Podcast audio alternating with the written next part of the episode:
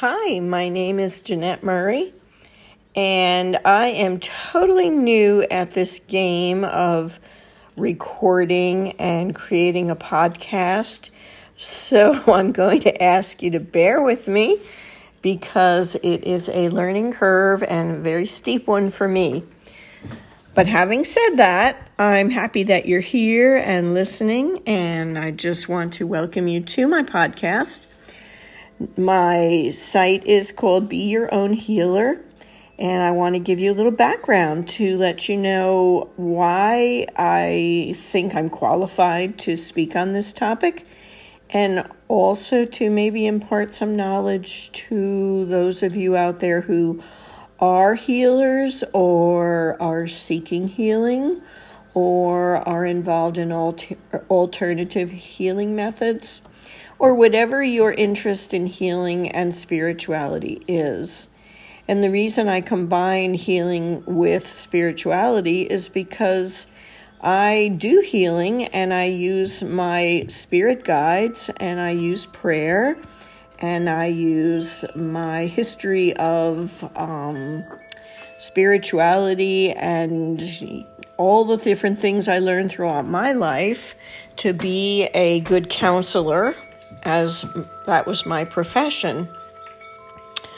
I started out as a rehabilitation counselor many years ago, and I worked for private companies, I worked for state run organizations, I did rehabilitation counseling, then I moved into uh, mental health counseling and personal counseling in colleges and then I set up my own private practice where I was a mental health therapist. So all of this took place over a period of over 40 years now. So you can pretty much guess that I'm up there in my age group. and I may not be famili- familiar with all the latest terms and jargon that's used today in terms of hype and popular language referring to healing and also um, this podcast world, but I felt like I needed to do this because I wanted people to know some things about themselves that would help them to heal. So, having said that, I want to share with you a little story about myself and my dog to illustrate to you the power of the mind. I live in the country in the Blue Ridge Mountains of North Carolina, and I have a dog and two cats. And I'm used to episodes with dogs going out and getting skunked because most of my dogs have done that over the years. And I have a formula to wash them down with that works. And so the other day, um, my dog was outside just roaming the yard. And then I looked out to see how she was doing and where she was, and she was sitting shaking her head. And I went, uh oh, that is skunk behavior. She got skunked. So I immediately um, started to prepare the solution that I could wash her with, and I could smell the strongest smell of skunk odor. And I just groaned inside, but I knew I could take care of it, so it wasn't that big a deal. And I called her inside when the formula was all mixed up and ready to put on her to wash her down. And she came up to me, and I bent over and sniffed, and there was no skunk smell. I went outside and sniffed, and there was no skunk smell outside either. And my eyes grew big, and I said, Oh my God. I thought that I smelled skunk. I did smell skunk. And yet it was all because I believed that she had been sprayed by a skunk. So the point of the story is that our minds can sometimes fool us and trick us into believing things that aren't really true and aren't really there. And then on the reverse side of that, our minds can also promote a reality that we want to have. I did not want skunk reality, and yet I created skunk reality with my thought. So I thought, you know, this is how we heal ourselves. When we think in terms of illness and sickness, and then bec- that becomes fortified by what we're told by doctors and healing people, um, practitioners, and then we read about it or we hear ads on TV about oh so many drugs and pharmaceuticals and and illnesses that are out there. It's no wonder that there is so much sickness and illness in our world. And there's no wonder that people are seeking healing from every available source that they can. I began to seek out alternative healing methods probably in around my 30th year of practicing as a traditional counselor and psychotherapist. And I learned hypnosis, which is excellent. And I learned magnified healing and healing touch and explored Reiki and then learned emotion code. And I found that as I was using different modalities for healing, and along with the traditional ones as well, um, I found that the ability to get a person to change their thinking was at the heart of all healing. And a lot of that has to do with trust in the healer and what they're doing and how they can convey a feeling of knowledge and experience to a person so that that person in turn can believe what they're doing is helping and don't don't misinterpret what I'm saying. I'm not saying that these modalities aren't helping and aren't good and aren't worthy and wonderful and should be used and explored. But if a person goes to any healing practitioner and believes in their heart they're not going to help me, guess what? They're not going to help them. And so this has been proven in my work over and over again with working with people. Now I traditionally mostly always use emotion code as my primary source of healing. But in the course of my using emotion code, I found that my intuition was just I can't even describe how I would use the word blossoming, I suppose, or the door had opened up to my intuition. And I realized that I wasn't working alone. I was working with my spirit guides, but I was also tuning into the individual spirit guides.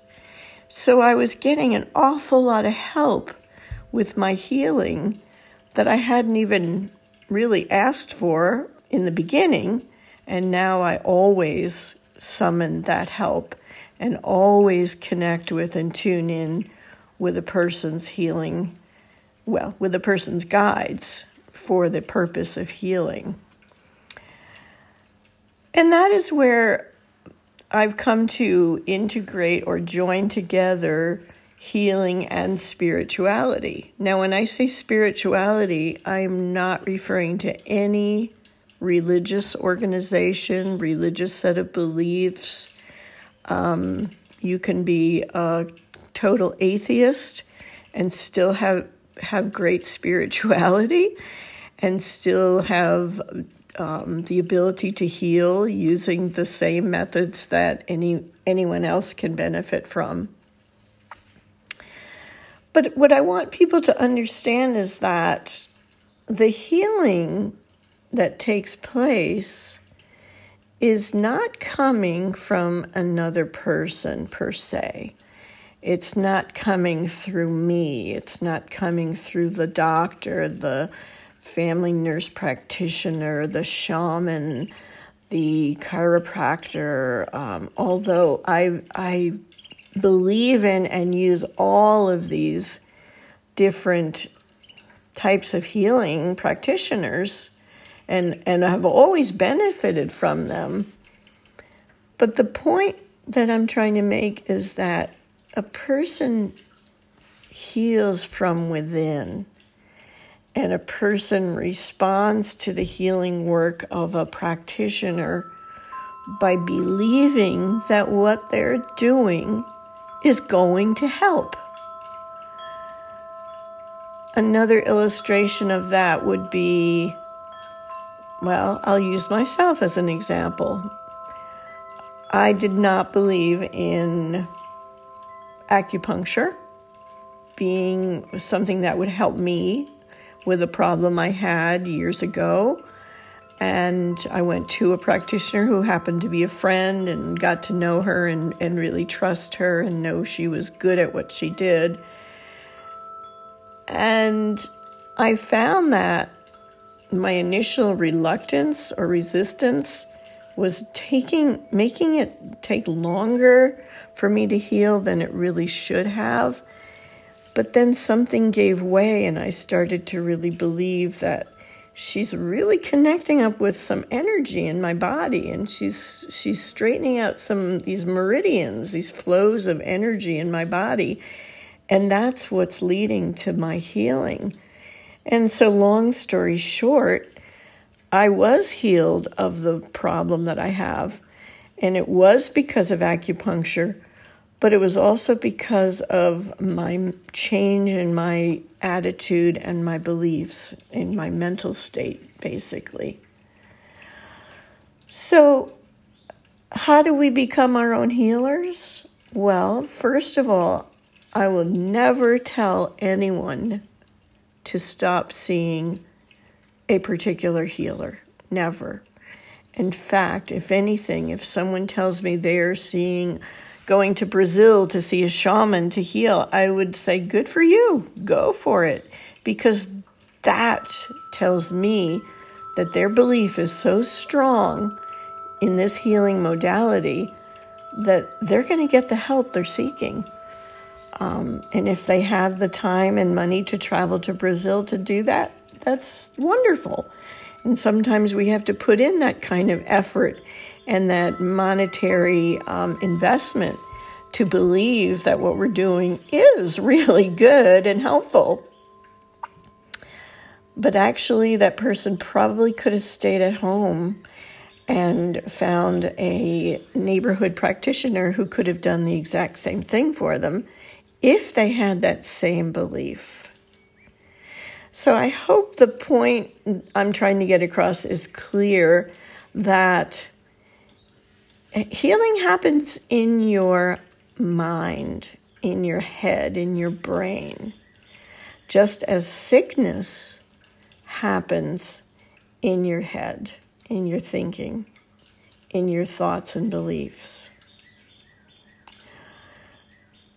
as I am aging and seeing people around me who are my age group and seeing how aging itself convinces people that they are going to experience illness, high blood pressure, um, knee problems, hip problems, just basic stiffness, um, kinds of different physical problems. And I'm not saying these aren't real or that they're they're dreamed up or or they're people are hypochondriacs for these things, but just the process of aging makes us believe that we are going to slow down. We're going to have more aches and pains. We're going to be more susceptible to illness. We're going to have more need for, for doctors and health practitioners. And that is all very true. And it's very true because we believe it. And we believe that aging is associated with and goes hand in hand with poor health. And I have to tell you that that's not necessarily true. Now, it takes quite a bit of time and effort and planning and work at staying healthy. Granted, we can't just sit back and say, well, I'm going to grow old and I'm not going to get sick and I'm not going to be stiff and sore. No, of course not. Um, I can testify to that every day. If I don't go to yoga class, I'm stiff. if I don't get exercise, I don't have energy and I feel lazy. And then my body starts to complain. And then I start to feel aches and pains. And I realize, you know what? I've been neglecting myself. I've been neglecting this poor body. And I have to give it what it needs. Give it healthy nutrition, give it exercise, stretch it, sometimes, you know, painfully stretch it because you do get stiffer as you get older, but you got to work harder at stretching. I hope this doesn't sound like I'm bragging on myself for just trying to do the basic self care that I do. But what I would really want to say is that if I started out with the belief that I'm getting older, I have to slow down, I don't, ha- I won't have the energy I used to have as a youth. Um, my body isn't going to be able to keep up. I'm probably going to come down with well, all the diseases of old age, including, oh my gosh, I'm forgetting things. It must be the onset of dementia or Alzheimer's. If we do that kind of thinking, and if we really put energy into those thoughts, well, I don't have to tell you what the results would be. But what if we were to think aging is just a thought process? really. Um, there are people in their 90s who are doing ballet and yoga and running. And it doesn't mean that they're super people or are really all that different. It's just that they have held on to a belief that they are strong and vital and able to move and that they can be healthy and they can have the body and the life that they want to have for as long as they want to have that. So, back to my work as a healer, as a practitioner, and I and again I want to I want to define what I mean by healer. There's so many people today that call themselves healers. And that's all right. I don't criticize or judge anyone for labeling themselves a healer. But I hesitate to use that term because, well, healing doesn't come from another person. I am not a healer. I don't heal you. You heal yourself. I may be a facilitator of your healing, but I can't heal you any more than my dog could heal you or anybody. Healing comes from within. Healing is a mindset, a belief. It can be a, a religious belief, it can be a, tied in with your spiritual beliefs. But healing is a thought process. And when I work with people and they tell me certain things that are kind of like the the buzzwords to ill health like using the words well I can't do that anymore or I can't stretch or I can't touch my toes or I have this condition or even worse when people would say things to me like I'm ADHD, I'm bipolar, I'm schizophrenic. I'm whatever, you fill in the rest. I would gently point out to them that that's not who they are. That is a condition that they may have, and that they should regard it as something that is given to them to perhaps teach them, to uh, work on, to perhaps change if they can, or to get treatment for whatever it is that's bothering them or interfering in their lives. But never label yourself an illness. It would be like people going around saying, "Well, I'm I'm cancer. I'm high blood pressure. I'm Alzheimer's." We don't do that. So don't do that with any condition, anything that you're coping with or struggling with. The other thing I try to point out to people I work with is that their very words and their thoughts influence their condition in life.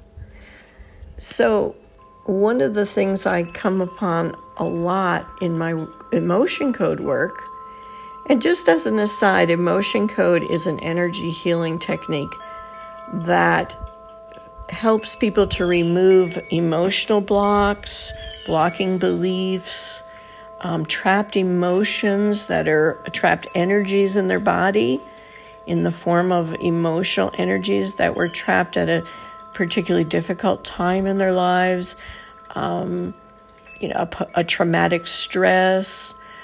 There are so many different ways that energies can get trapped in our bodies. An emotion code is a beautiful healing technique that enables us first to find what's trapped and then to release it. And in addition to releasing trapped emotional energies and blocking beliefs, there's also some other energies that sometimes get attached to us or trapped in us, or maybe carried in from past lives or inherited from our parents, that we have to find out and, and uproot them and release them, get rid of them. And the beautiful thing about emotion code, which is why now I exclusively use that in my work, other than other um, what would we call them best practices in the fields of mental health and psychology. The reason I use them is because they work. And they work very easily and simply.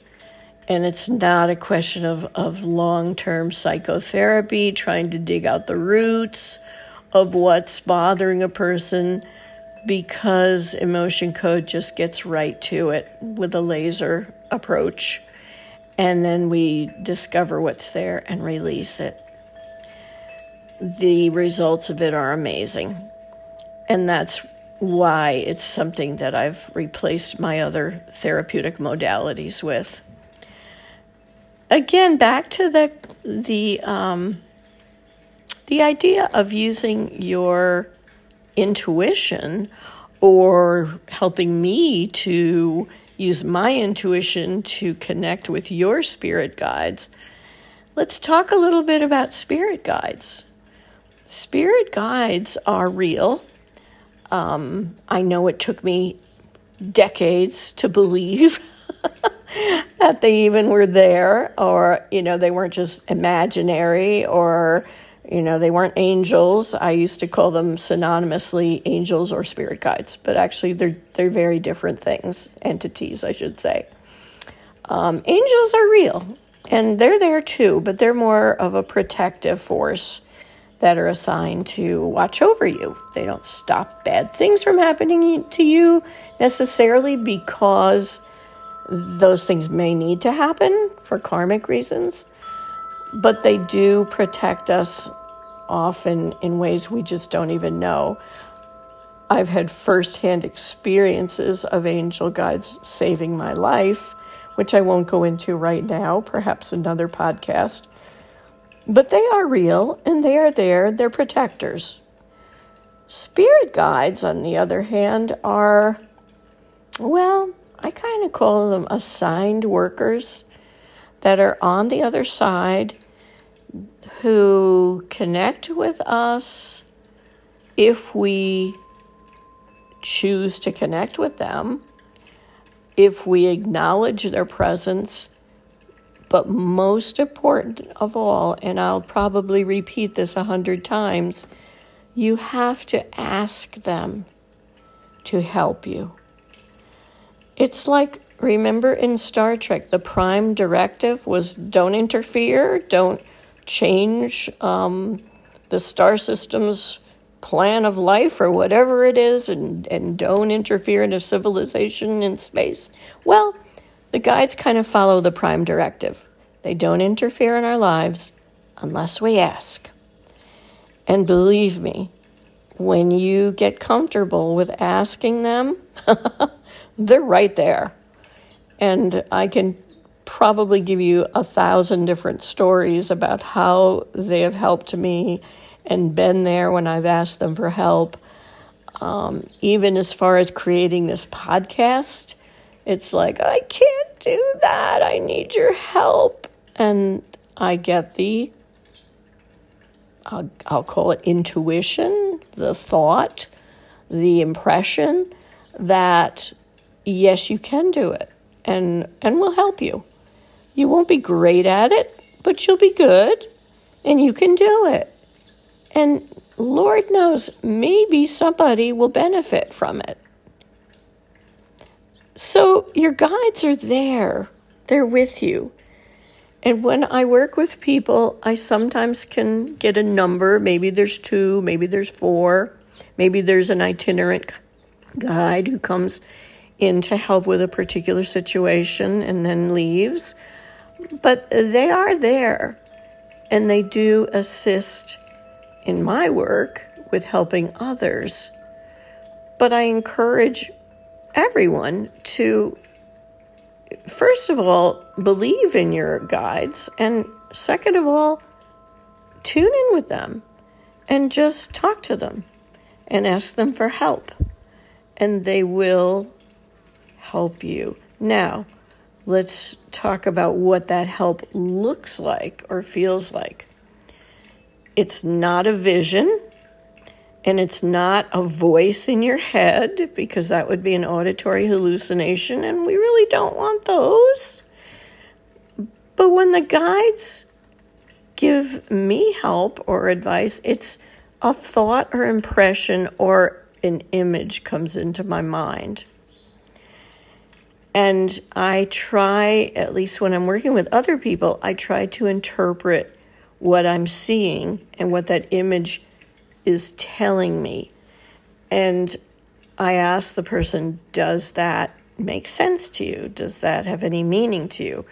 And if the person says yes, it absolutely makes sense and I can totally relate to that, or they say not really, then I ask the guides, Give me something a little clearer. Give me something that I can interpret better. And they do. And it works beautifully. And I just don't want people to think that I am doing anything phenomenal or exceptional. I'm just working with the guides. And believe me, they're the best helpers a person could ever want. Also, let me end this with a thought too that, as I said before, it doesn't matter what your belief systems are, it doesn't matter what religion you follow, or if you don't follow any belief system or religion, it does not matter. We're all humans, we're all on earth figuring it out, and we all have spirit guides. So, my best suggestion is to get comfortable with that idea and begin to talk with your spirit guides. I'm going to end the podcast now just by saying thank you for listening if you lasted this long. I'm grateful to you for listening, and I will be making more podcasts and putting more information out and perhaps in the future I may even have a website. Um, that thought just does not inspire great confidence in me, but with some help, I can do that. And also, I am here for people who need some help, and that information will be put out at some point in the future. So, bless you, live your fullest life, and talk to your guides. You are your own best healer.